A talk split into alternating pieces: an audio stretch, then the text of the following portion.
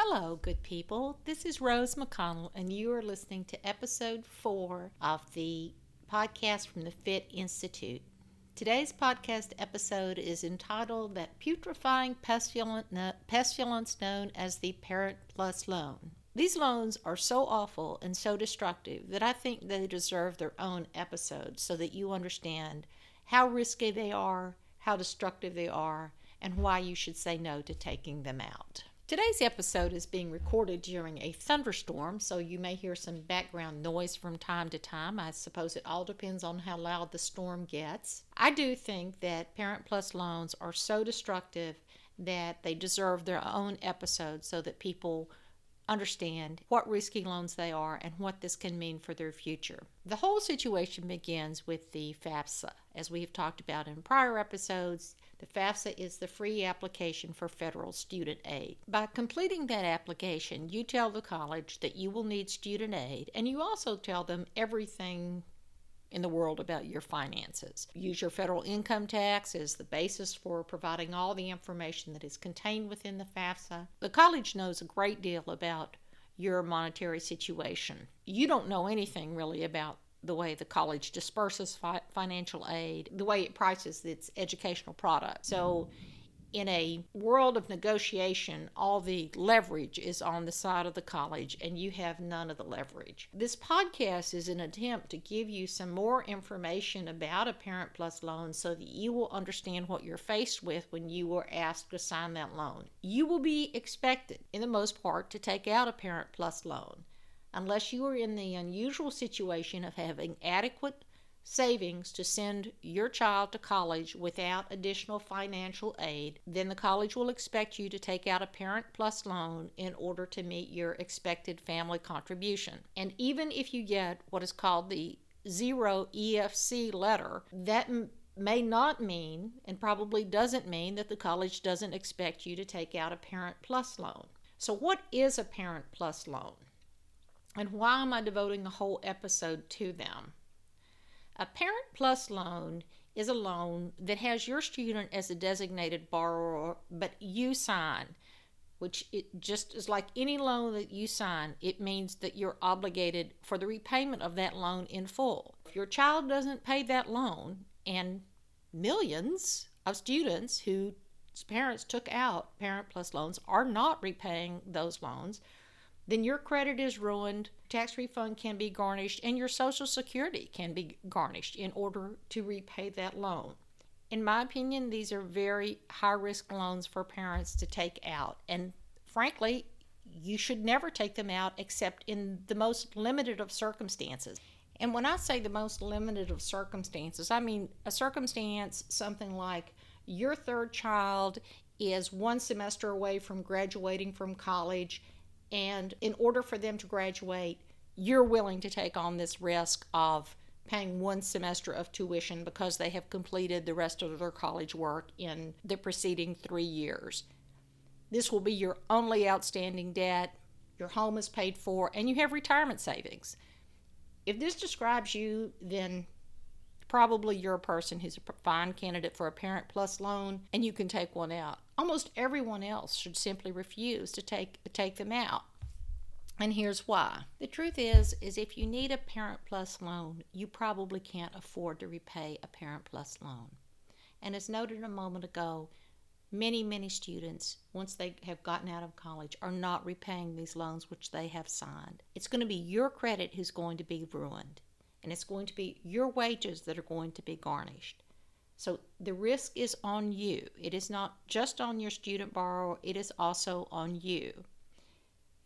If you are like the 70% of Americans who have $500 for retirement savings or would need to borrow $500 in order to make an emergency payment, then you can't afford to repay a Parent Plus loan and Parent Plus loans are expensive. You may be under the impression that all student loans are treated the same, and this is not correct. There is a unique type of loan that is available for most undergraduate students, which is called a direct subsidized loan.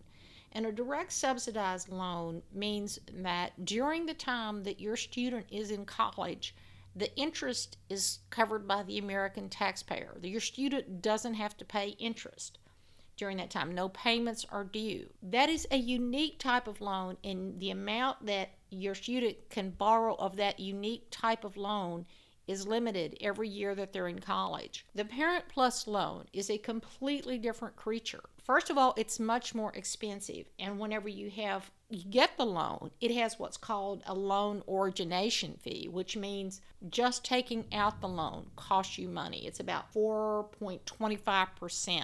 Think about that as of every $100 you borrow, that costs you $4 and a quarter, which is a pretty hefty upfront fee. So you've taken out the loan, and immediately the interest starts to accrue. The interest on parent plus loans is typically 7%. If you have good credit, you can shop around. You can probably, in today's environment, you can probably get it at a lower cost. But that's the loan you're going to be offered in the financial aid package, is one that has a 4.25% origination fee and it charges 7%. Now, if your student takes the six years to graduate that the average student takes today to graduate, which is incredible to me, but let's just say that they do, and you're paying taking out five thousand dollars a year of Parent Plus loans, then at the end of their college experience, and assuming they graduate or at least they spend six years in college, you're going to be taking out $30,000 worth of Parent Plus loans.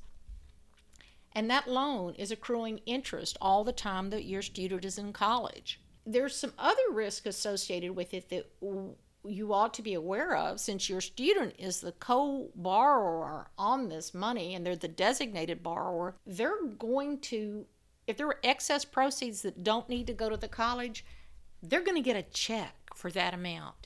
And they might use that check for a vacation or for some nice clothes, a little shopping trip, maybe a beach weekend with their friends. Who knows what they're going to use that money for? And that's money that you're obligated to repay. And you may not ever know that they get this excess money that was supposed to be applied to their education, but it wasn't needed in that semester. So they just got the check for the excess proceeds and used it for whatever fun weekend they wanted to plan for themselves. So that's one risk is the money might not actually be fully used for educational purposes. A second thing you should know about those loans is that the repayment obligations begins at the time that the loan is dispersed. So it's not like a, a subsidized direct student loan which you have 6 months following graduation in which to begin repayment. No, you as soon as you get that money, you're supposed to start repaying it. And if you can't do that, you can get a deferment.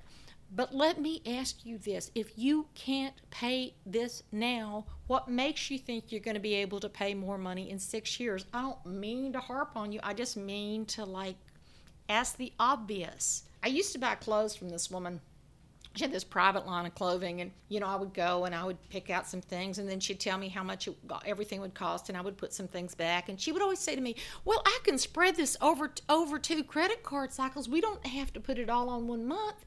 And i was always like well but i have to pay it all anyway. I, it doesn't really matter if i pay it all in june or i paid it all in june and july. It's still me. It's still all my salary. So my point is you're going to have to pay all this anyway. And so if you can't start making the payments immediately, that means you can't afford this loan. And that is the most important thing. So let's let's talk about this. And why am i ranting about this? Because it's so important that you realize this. Because if you're like the parents of the several million students who aren't repaying those loans there is a tremendous number of things that can happen to you. First of all, your wages can be garnished. Your income tax refund can be seized. If you're on Social Security, all except $750 of your Social Security payments can be captured. If you're on disability and you were on disability whenever you signed for that loan, again, those disability payments to you can be recaptured by the government. These are very, very high risk loans, and again, there's just no reason to think that the creditors are going to let these go and they're not going to come after you and ask to be repaid.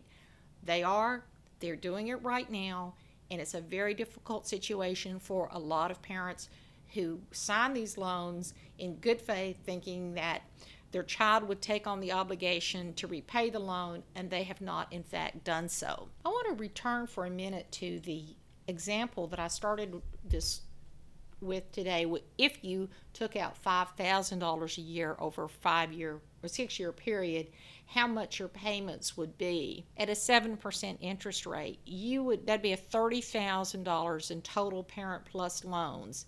And the interest on that is right around $12,000 if you pay that money back in accordance with its terms. And then there are the origination fees, which are another probably 1300 maybe 1200 somewhere in that neighborhood you're going to owe $43,000 give or take in order to repay this these six loans of $5,000 each during your child's years in college. That's a monthly payment of $358 a month if those loans are paid in accordance with their terms over a 10 year period.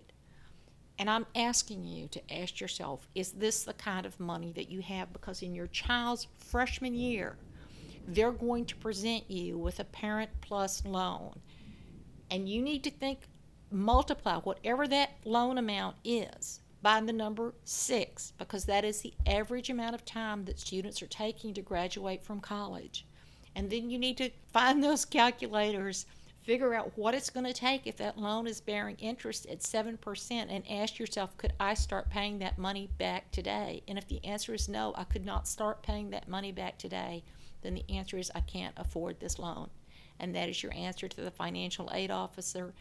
That is your answer to the child is my family cannot afford this loan and we are not going to imperil our entire financial future in the hope that something good will happen several years down the road and this will go away.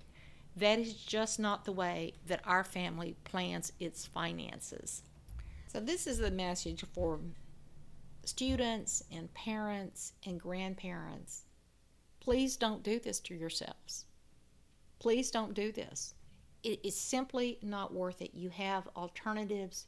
You have the community college alternative. You have the option of having your employer assist with payment for your continuing education. You have options. You have the state universities, which are less expensive than any other place. You have options to pursue. This is the worst possible alternative. Nobody wants to see their parents or grandparents literally impoverished, and yet that is what is happening happening to people today who have signed for these loans. There's a reason that I call them this putrefying pestilence because I think that's what they are. They are not being repaid today because people don't have the ability to repay these loans. They're not going to be repaid in the future. There's no magic series of events that are going to happen that are going to allow people who aren't able to pay $300 a month today to pay $300 a month in the future. Further, people have life events. People get laid off. They get sick and are unable to work. Things happen to people to take on such a huge financial obligation in later life with the hope that this is going to generate substantial earnings for your child is just not a wise financial decision. I hope this helps you understand how risky these loans are, how devastating they can mean be for your financial future, that this gives you the information and the tools to say no to the financial aid officer and say our family can't afford this we can't take this much financial risk. You will be able to find educational options that your family can afford. I know that they're out there. We can talk about them. Please don't do this. This is just too devastating. So that's today's episode from the Fit Institute. You can follow us at www.fit.institute. New episodes are released on Mondays and Thursdays. This first season is devoted to the risk of student loans and to educational alternatives. Season two is going to be dealing with student loan debt and the opportunity to bankrupt student loan debt if you find that you cannot restructure it in such a way that you can repay it. That's a real option Any information provided here is information only and is not legal advice. I don't know your unique situation, and so I cannot provide you unique advice for your particular situation. Thank you for tuning in. Please sign up for our email list. We hope to provide useful information, tips and tricks on student loans, and answering your questions about those. Sign up for us on iTunes at Apple Podcasts, and I'll look forward to talking with you again soon.